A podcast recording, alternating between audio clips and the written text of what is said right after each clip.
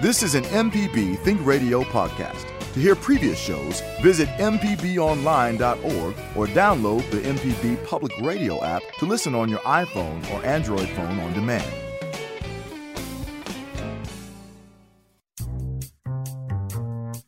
Well, here it is Monday morning again, and you are tuned to MPB Think Radio. Our show is entitled Deep South Dining, and we are nothing if we aren't blessed to have Carol Puckett in the studio as every Monday. Thank you, Mal. And what a beautiful Monday it is. It's springish. There are things blossoming and blooming. I know. I'm so excited. I'm planting and poking around and really excited about the gardening that begins to occur between now and Easter. And all my gardening friends, it's all they want to talk about, and I love it. They're talking about planting the seed. All Annuals, of, perennials, vegetables, herbs. You know, it's all we talk it's all about. Yeah, That's all we, we talk, talk about. about. Well, so, we talk about whew, food. We food. do, and some of which is grown in our our little cottage gardens in our backyards and at the farmers markets all across the state right. of Mississippi, which we are so blessed to have. And you know what I feel really blessed to have is Java Chapman back in the studio. He's back. After he's back after spring break. Like Nixon, he's he's rested and tanned and ready for the new millennial. Yeah. Wow. Uh, yeah, I appreciate y'all giving me a little bit of a rest last week, spring break at home with the kids. It was a great. I bet it was, it was a great restful. Time. yeah, we'll call we'll call it that because I didn't come to work, but it's a different type of vibe at the house. well, Carol, we've got a number of topics to cover in this first segment. Um, one of which is a magnificent Boston cream pie that we ate uh, Saturday in Oxford, Mississippi. Yes, Peyton. I mean, yes, Malcolm. it was Peyton Prospere's birthday party. We and won't- actually, today is his real his birthday. actual belly, birthday? Yeah, belly Yes. button birthday. Happy birthday, Peyton. Yeah, happy birthday, Peyton. But uh, we were fortunate enough to be guests at the home of Tom and Dorothy Howorth in Oxford to celebrate the birthday of a very dear friend. And we were surrounded by his other dear friends from around the country. And what a gathering, huh? What a gathering. And a very eclectic gathering of folk. Yes, and yes, indeed. And you know, Dorothy Howorth has always been one of the great entertainers to me. She just knows how to do it and make it look effortless. And I just made a note to just mention on the air this morning. It was the simplicity and elegance of the dinner. Suddenly, you know, two large bowls appeared: a large bowl of shrimp and pasta, mm-hmm. and then one of spaghetti, and then a third of salad. It was Yes. just three big, just simple, and it was beautiful. And you may say, why were there two pastas?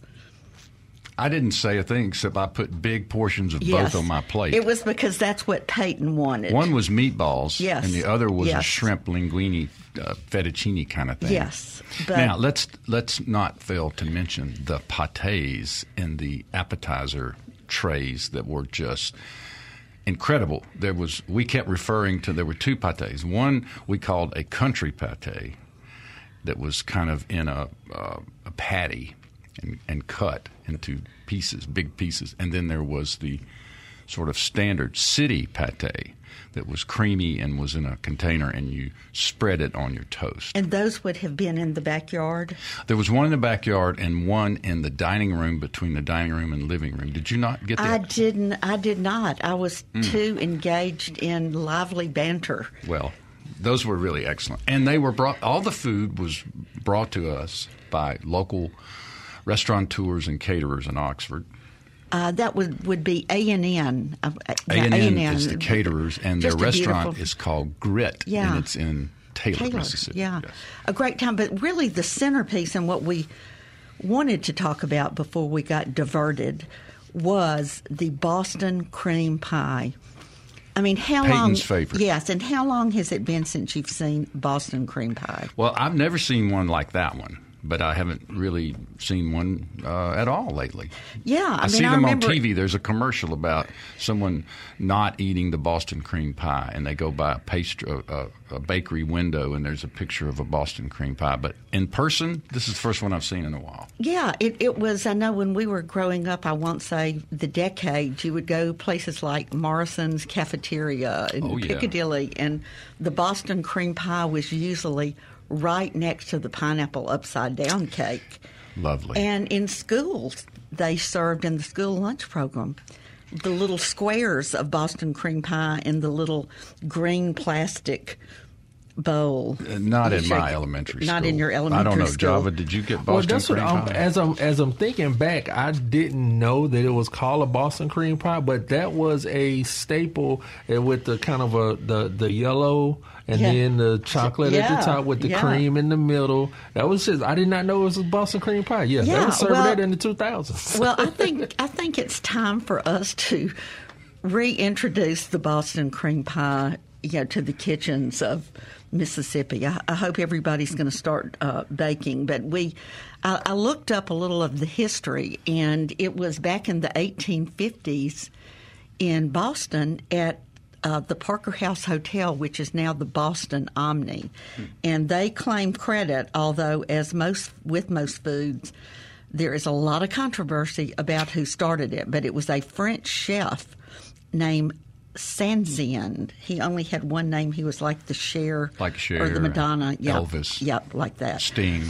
But uh, he created Java. it, and the I mean, Java only has one name. Java. and the Boston cream pie is you know, yellow cake with a French a you know, pastry cream custard topped with more cake and then with chocolate melted over the top. And it, at the time he created it, the unusual thing was the chocolate because people didn't eat their chocolate; they drank it. So it was a new, um, you know, a new use for for that. And- Excellent research.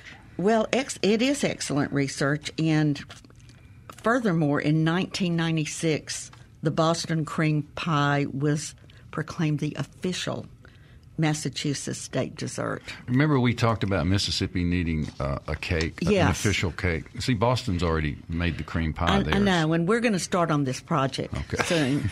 but you know, I started. Um, you know, when I was doing my research, I saw that there is a Boston cream donut at Dunkin' Donuts. So I Mm. And now, immediately. isn't that a Boston franchise? Yes, it's from from outside of Boston. So I immediately thought, guess who I thought of?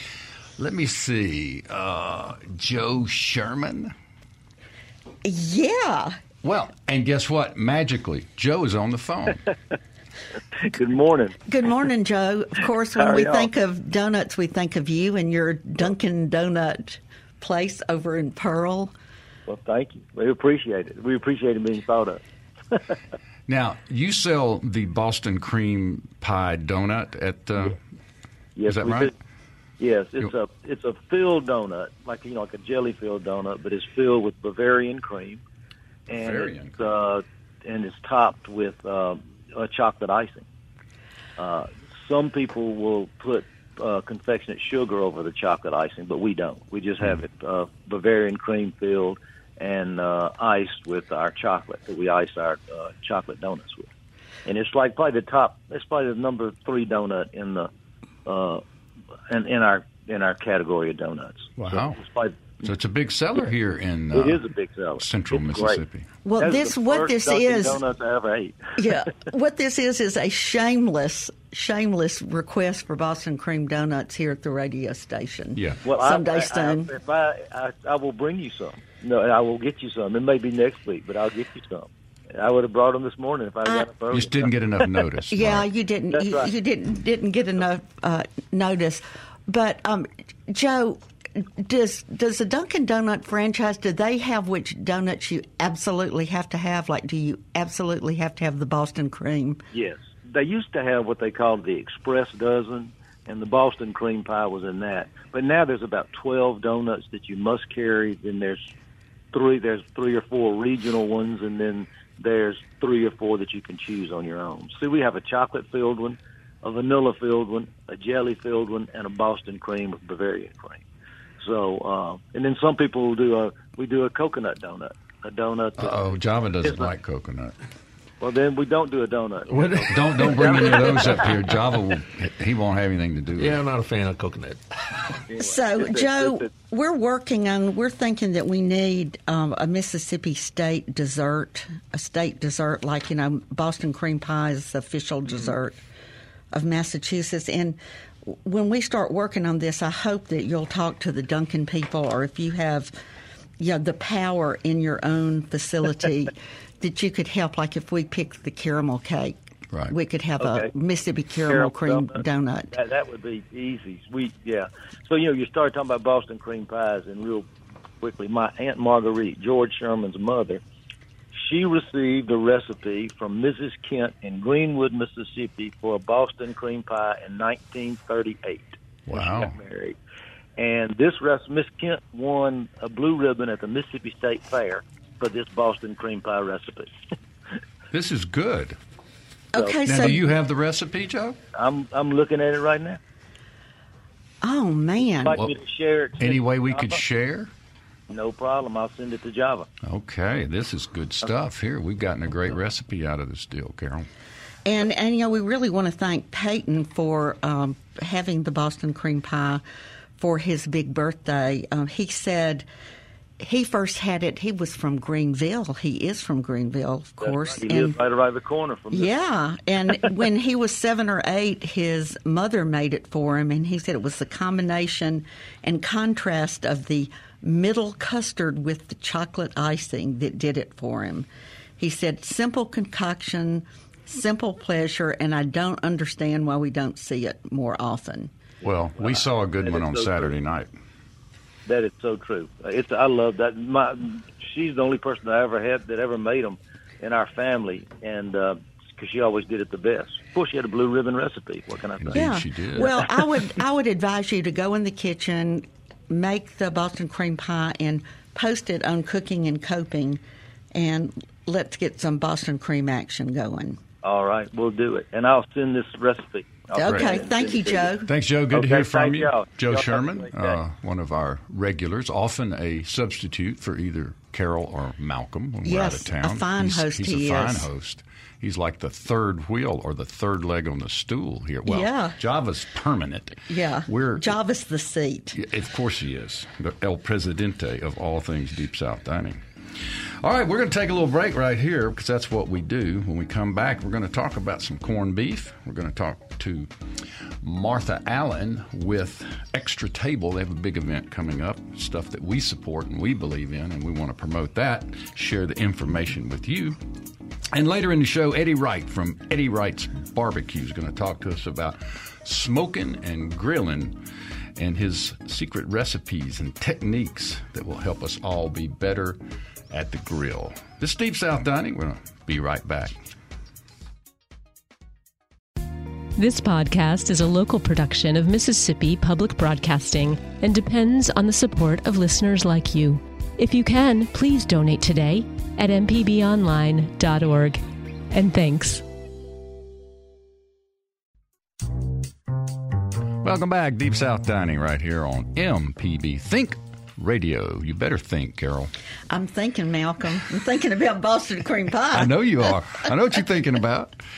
All right, we have on the phone one of our great friends who uh, does some really fine work based in Hattiesburg, but all over the the state of Mississippi. Extra table. We have Martha Allen on the phone. Hey, Good morning, Martha. Good morning. How are y'all doing today? We are doing great, and we are so grateful to you for jumping on the air with us to talk about the March of the Mayors and the giant packing party. Yeah. That's exactly right. And it's brand new to the capital city area. So we're so excited to be on Deep South Dining and share all this great news with all your listeners because I know they'll want to participate. Okay, so what is the March of the Mayors? The March of the Mayors is seven mayors across the Jackson metro area agree to participate. It's a canned food drive. It's a fundraiser. It's Mississippi's largest food box packing party, complete uh-huh. with moon pies, moon pies, Mardi Gras beads, even event T-shirts. But It's a jazzy second line all the way to the food bank. Are you expecting these mayors to kind of dance and second line together? You know, if I could get them to, it'd be good for the event, right? Yeah, yeah. So, but so the food really- drive is it's it's a more of a targeted food drive. You have each commu- community contribute one category. Is that It is. It is. You're exactly right. So, like Byram is responsible for collecting one pound bags of rice. Um, the city of Jackson collects canned tuna. Pearl collects canned corn. Madison peanut butter. Raymond green beans. Ridgeland canned fruit. Canton spaghetti noodles. So each city, each mayor is championing one healthy item that will be go together in a box at the food box packing party this coming Thursday at Christ United in Jackson. And so one piece of, you know, each city will go into the food box to help feed those hungry across the capital city area. Yeah, that's that's amazing work, and we know that it all began uh, there at your shop with Robert St. John and his mission to uh, combat hunger in his own home state. I really That's love exactly this, right. the uh, yeah the idea of the targeted donation. Yeah, that you're not just getting random cans of many times expired foods and things. Bent cans, no yeah, one wants it. Yeah, yeah, but but to really uh, put the emphasis on on healthy eating.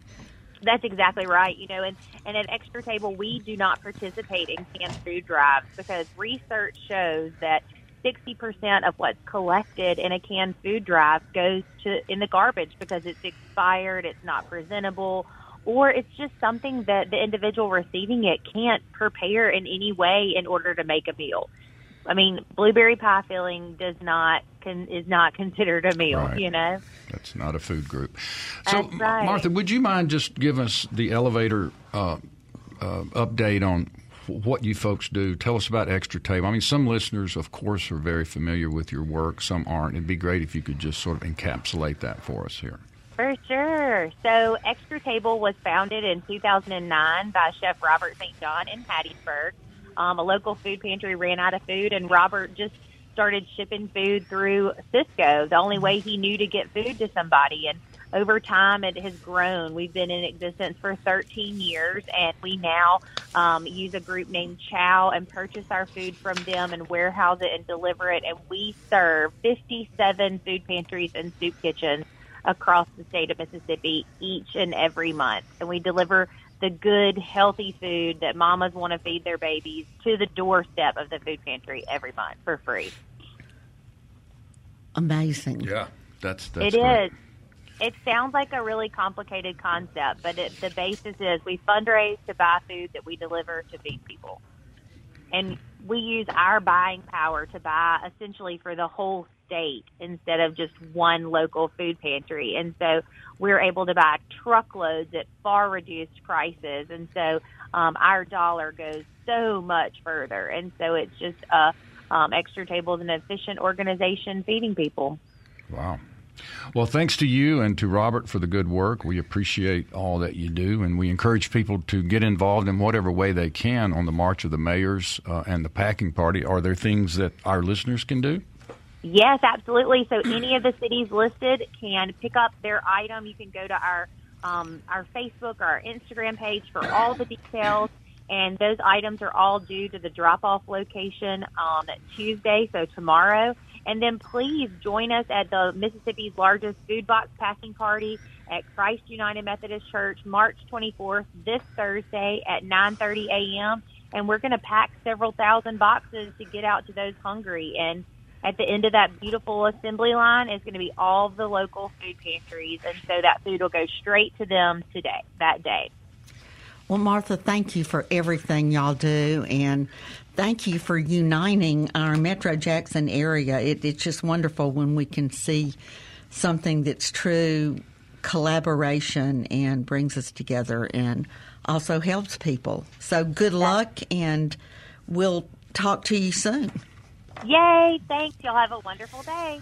Thank you, Martha Allen, with um, Extra Table. And uh, again, we are very proud to be friends of and promoters of this uh, stellar work that you guys do. It's the Lord's work, and we appreciate it. Thanks. Y'all have a great day. Absolutely. Now, Carol, we uh, had corned beef and cabbage and potatoes and Irish stew on St. Patty's Day last Thursday. At at Hal and Mal's, and I sent you a text this morning, early, early, to say that we must talk about corned beef because Okay. you know corned beef has been a very elusive thing for me to cook in my kitchen. Right. And my significant other, uh, John Palmer, has been raving about Hal and Mal's corned beef ever since. I know he spoke with you about He it He spoke to me in person in person, uh, and about it.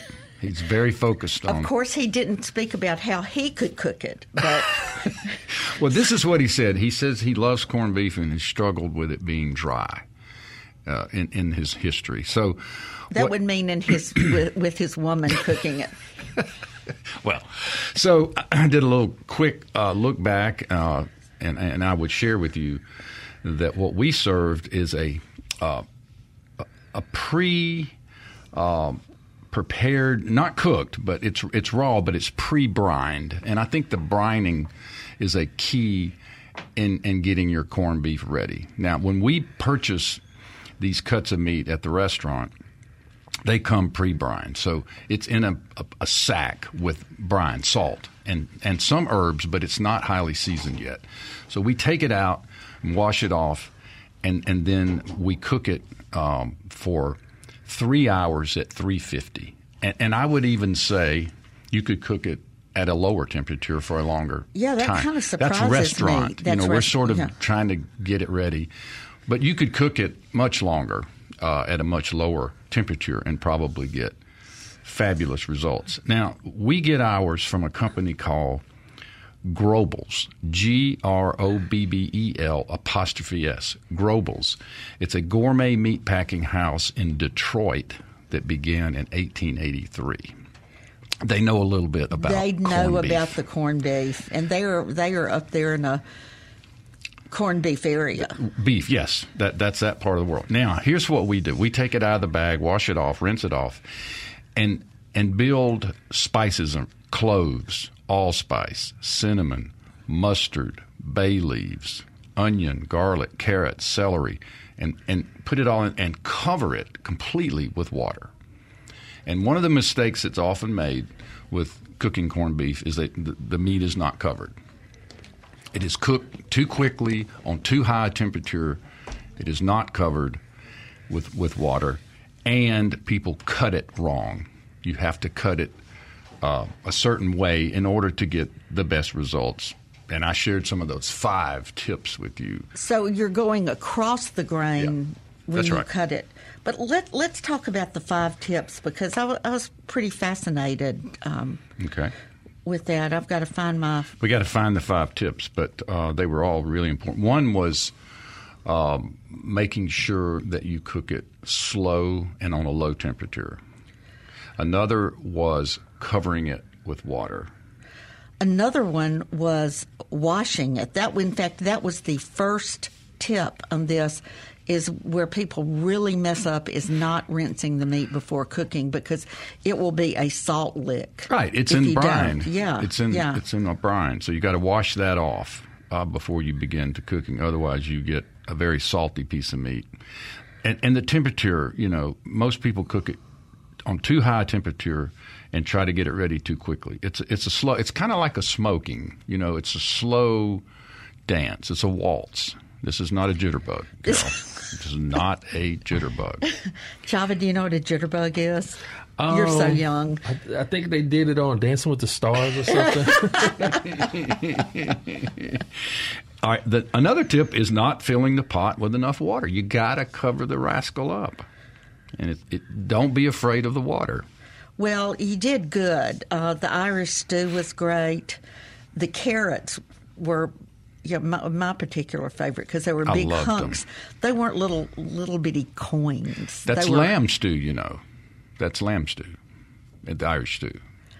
Ah, Yeah. okay. Yeah, we have to get that meat once a year. Um, and it's my brother Hal's recipe. He, he made it every St. Patty's Day, just like he made turtle soup every uh, uh, day before Thanksgiving. He got turtle meat and made turtle soup, and it was one of his traditions. He made the Irish stew on St. Patrick's Day. And Super good. we honor him in his memory. Yeah, this coming Saturday, it's all about Hal. Oh, it's Hal St. Patty's Day Parade. Indeed, it is, and I understand you you have a role there. I do. I uh, am one of the Buckethead judges, and we will be carefully looking over the con- contestants. We will be making notes. We will be And you forming actu- opinions. You, you actually hand out awards at the end of Yes, we did. all of the hoopla.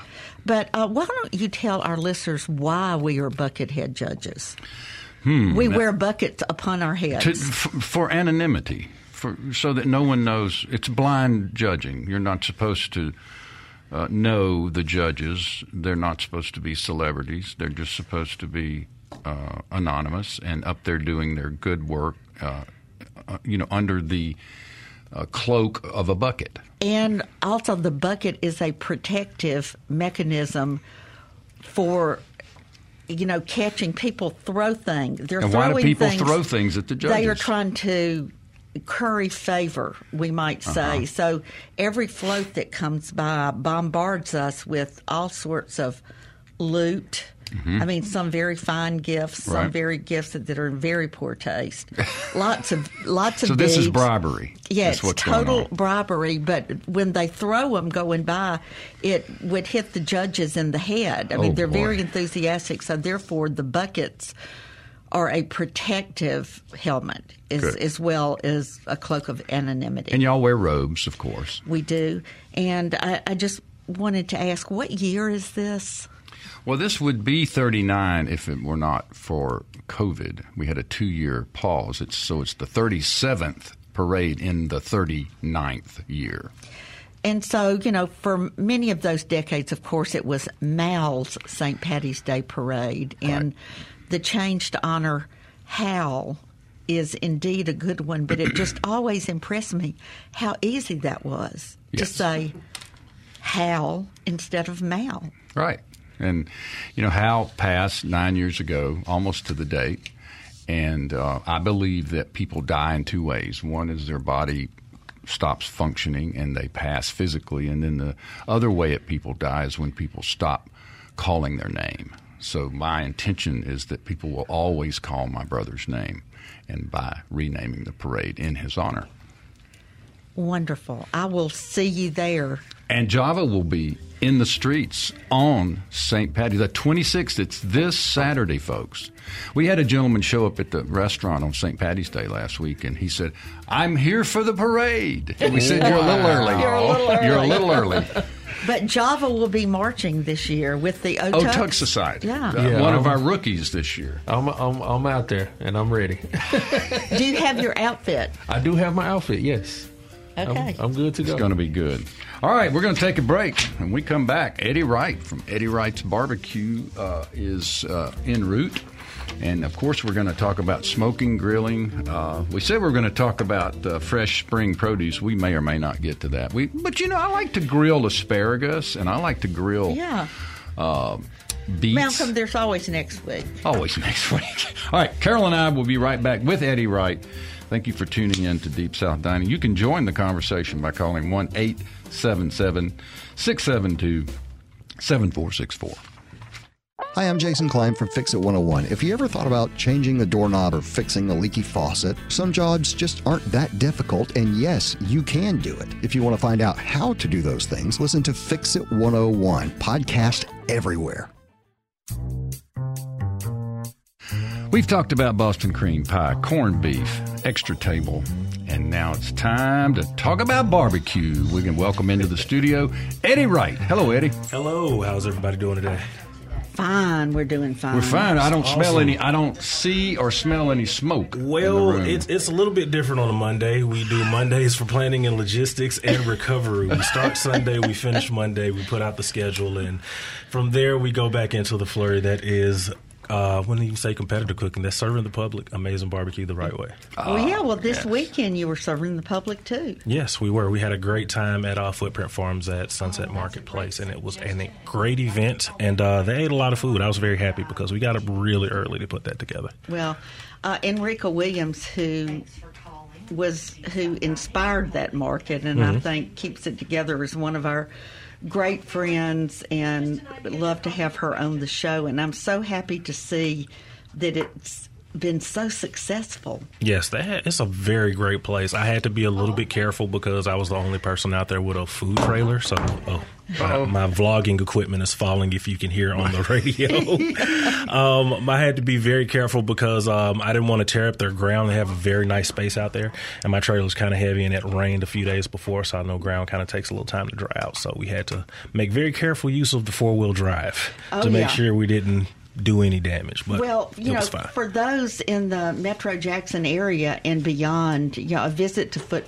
Footprint Farms is just a wonderful thing. Yeah. You can go online and see when they do their their boxes and also these events, but it's it's in West Jackson. It's tucked away. It is very tucked very away. tucked away by the Metro Center.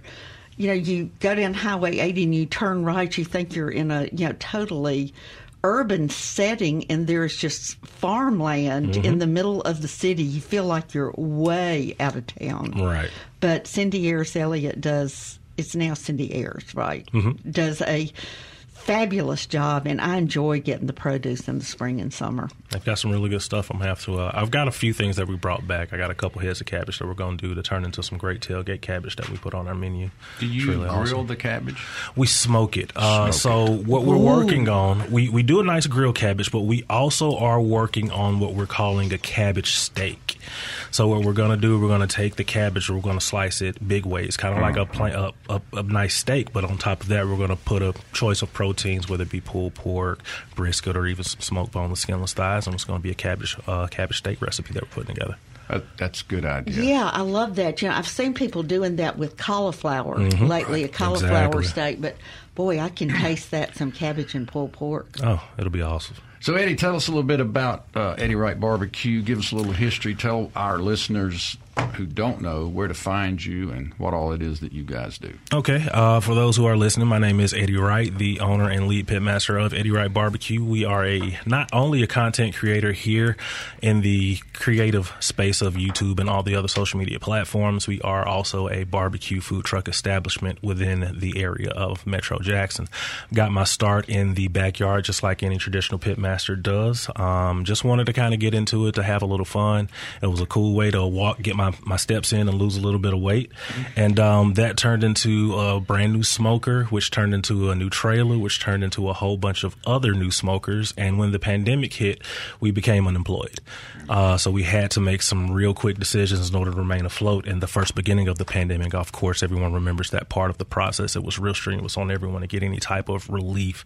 Um, so we became unemployed, and we had a nice trailer sitting outside with a lot of equipment. So we decided to get really creative.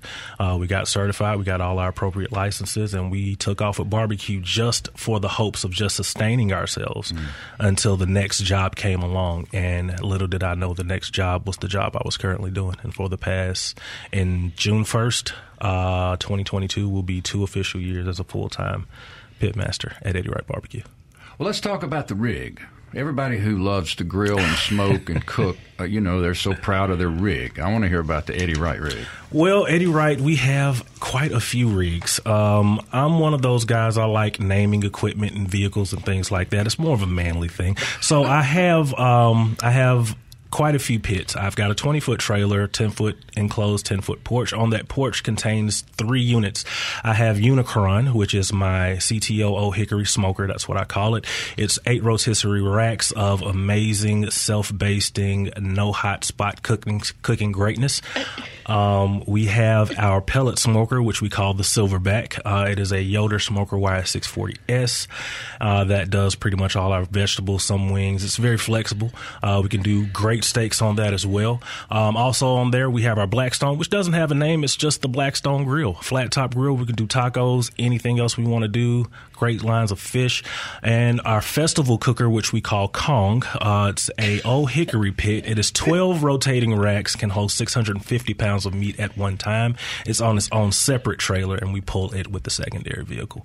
So, in a mass of a short two year time frame, I have amassed enough equ- cooking equipment that a small barbecue chain would be very envious of. Man. What can you say about that? Well, you could say, when do we eat? what you can say. Well, if, if I didn't know if I was supposed to bring it in or not, but I did bring some treats. I brought you guys a little bit Oh of my our gosh. smoked brisket today. Uh, we have some brisket that we brought to you guys and a few rolls to go with that. So, uh, at some point in time after the show or during the show, when the show gets ready to complete, you guys are f- more than free to welcome to have a little bit and give me your most honest review on what we have. Gladly. So, next thing I like to talk about is wood. Wood. Let's okay. talk about wood. Okay.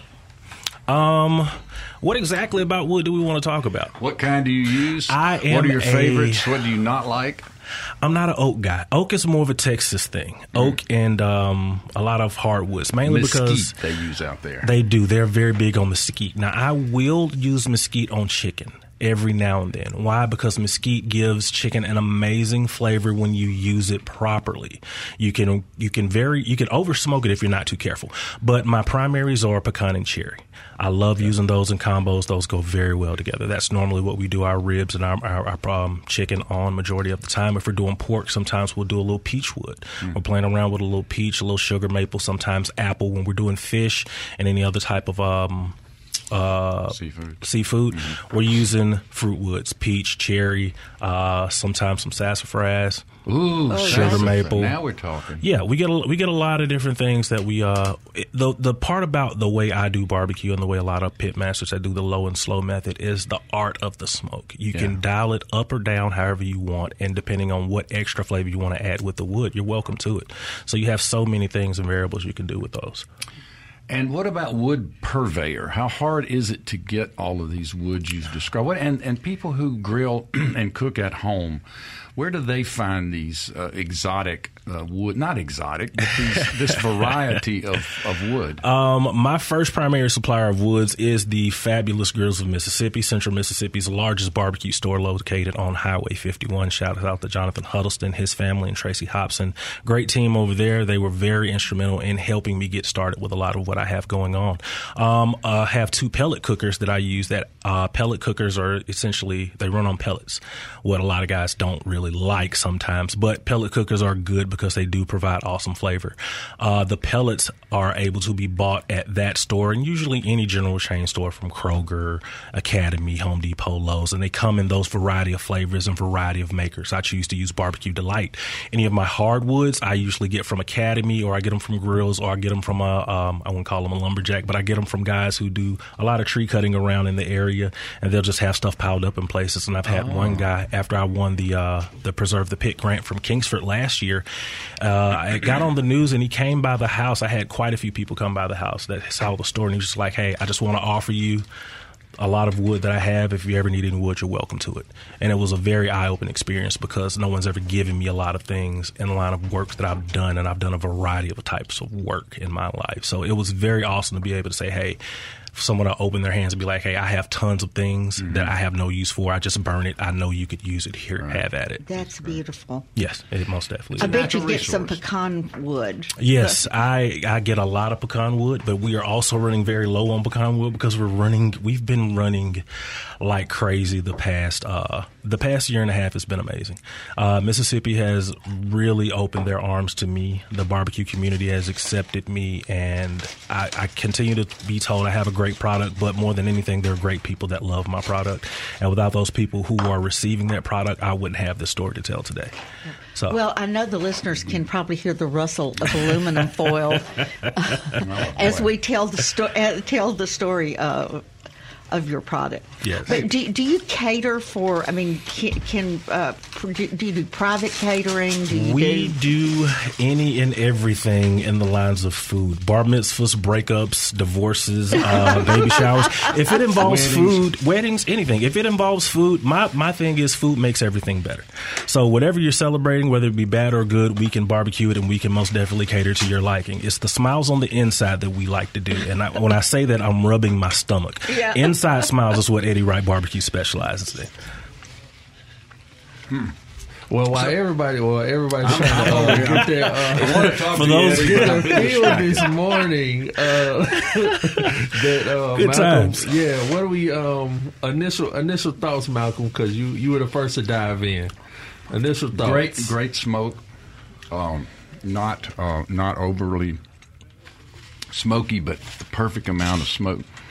A bit of sweetness, and I, you know I love brisket. And Eddie, I was going to ask you. We were talking about corned beef earlier. What's the relationship between a brisket and a, what we call a corned beef? Um, a brisket is usually from when it's pulled out of the the plastic, you know, the vacuum wrap. It's usually trimmed, seasoned, and put on the pit. Corned beef is, I think, and and, and from what I can understand, it's rubbed and it's kind of uh, brined. That's right. For a certain period of time before it's actually smoked, and in that brine, it contains a lot of salt and curing sugars of that nature, and curing salts that actually pull mo- pull a little bit of moisture in, and then they dry it before they actually cook it. So that's what gets you the difference between corned beef and brisket. Talk about your uh, the award, the the Kingsford Award, and, and what sort of impact that had on. on Oh, your Kingsford Preserve the. Pit was an amazing experience for me. Um, I applied for the I applied for the fellowship. It was uh, Kingsford's taking an initiative to uh, shine the light on black. I'm sorry, on African American pit masters across the nation, not just the southeast.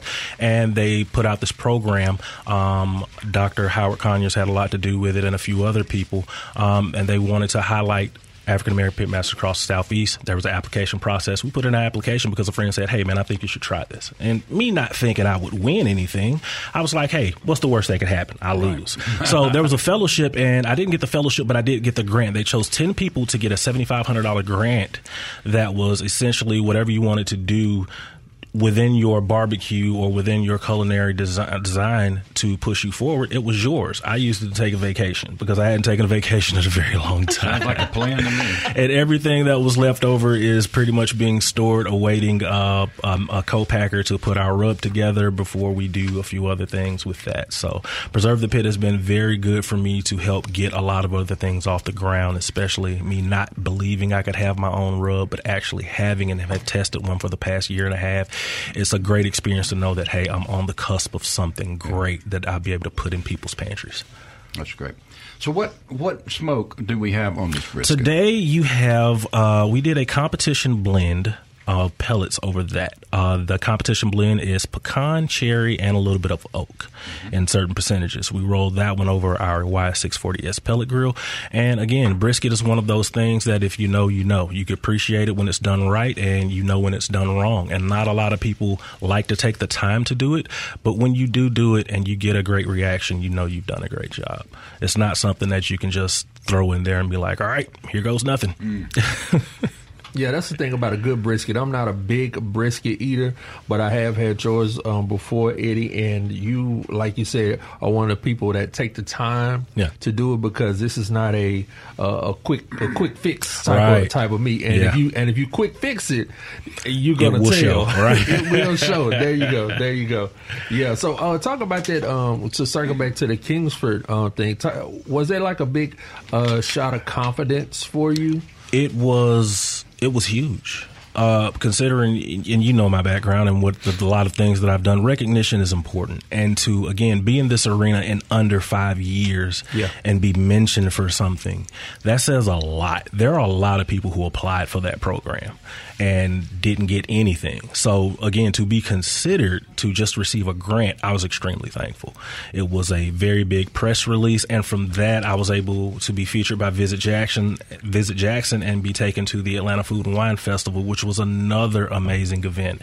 And like I said, in, in under five years, I have had a lot of barbecue fun and eye-opening experiences that a lot of people would be thrilled to have this fast. I'm just kind of holding on for dear life right now.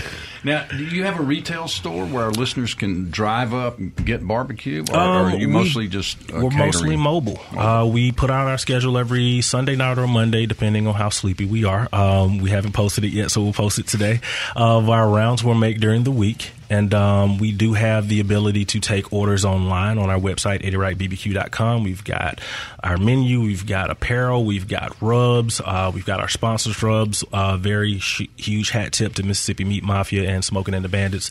They're two of my rub sponsors. There are also Mississippi born and bred companies, great guys, and it's just it's just a lot of fun to be able to still do this stuff at this level and still feel like every day is a brand new day, and I love to do it. So so people can find you in your food truck once Yeah. you post. Mhm. Like, where some of what are some of your favorite places? Like, where are Um, some sort of repeat locations? Repeat locations. Okay, let's go. We have Industrial Drive in Jackson Hotel and Restaurant Supply. Very amazing group of people over there. We have Richland, Mississippi at the Fuel Center over by Lampton Love, which is another company where I get my propane. They supply me.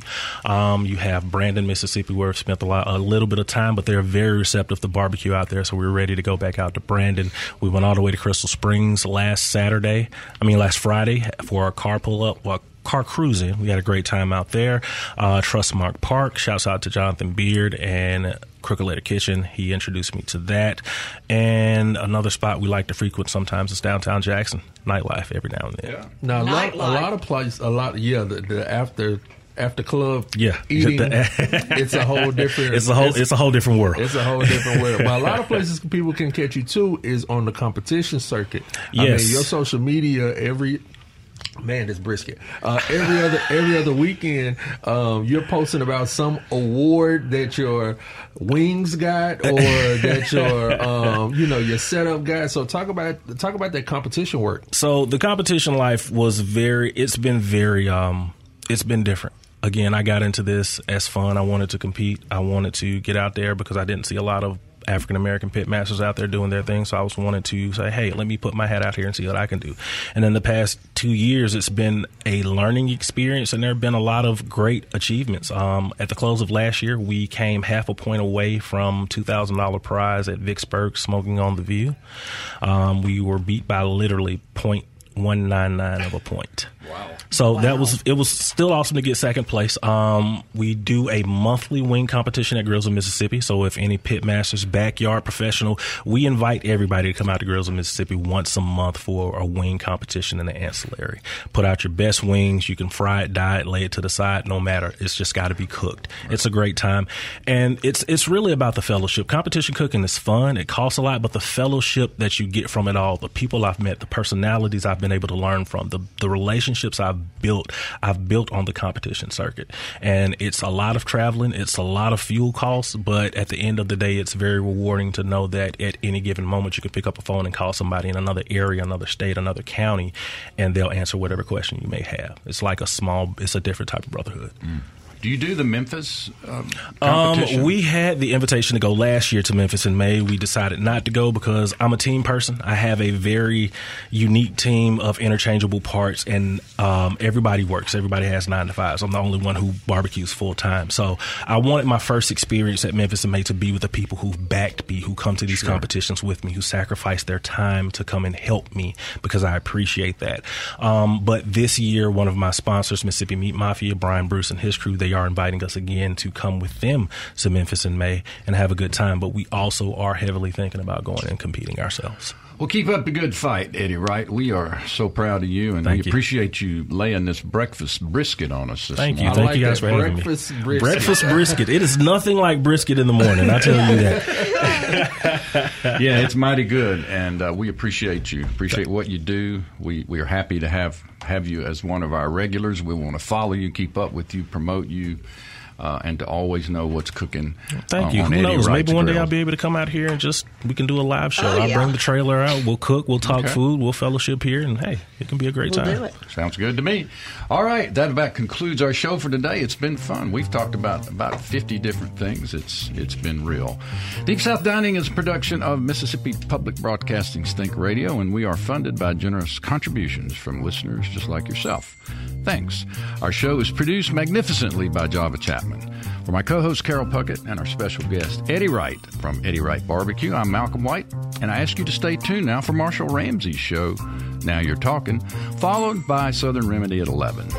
And please join Carol and I and Java every Monday at 9 o'clock in the morning for more Deep South Dining. And you'll see all of us in the streets on Saturday for Mal's St. Paddy's Day Parade. You heard it right here on MPB Think Radio.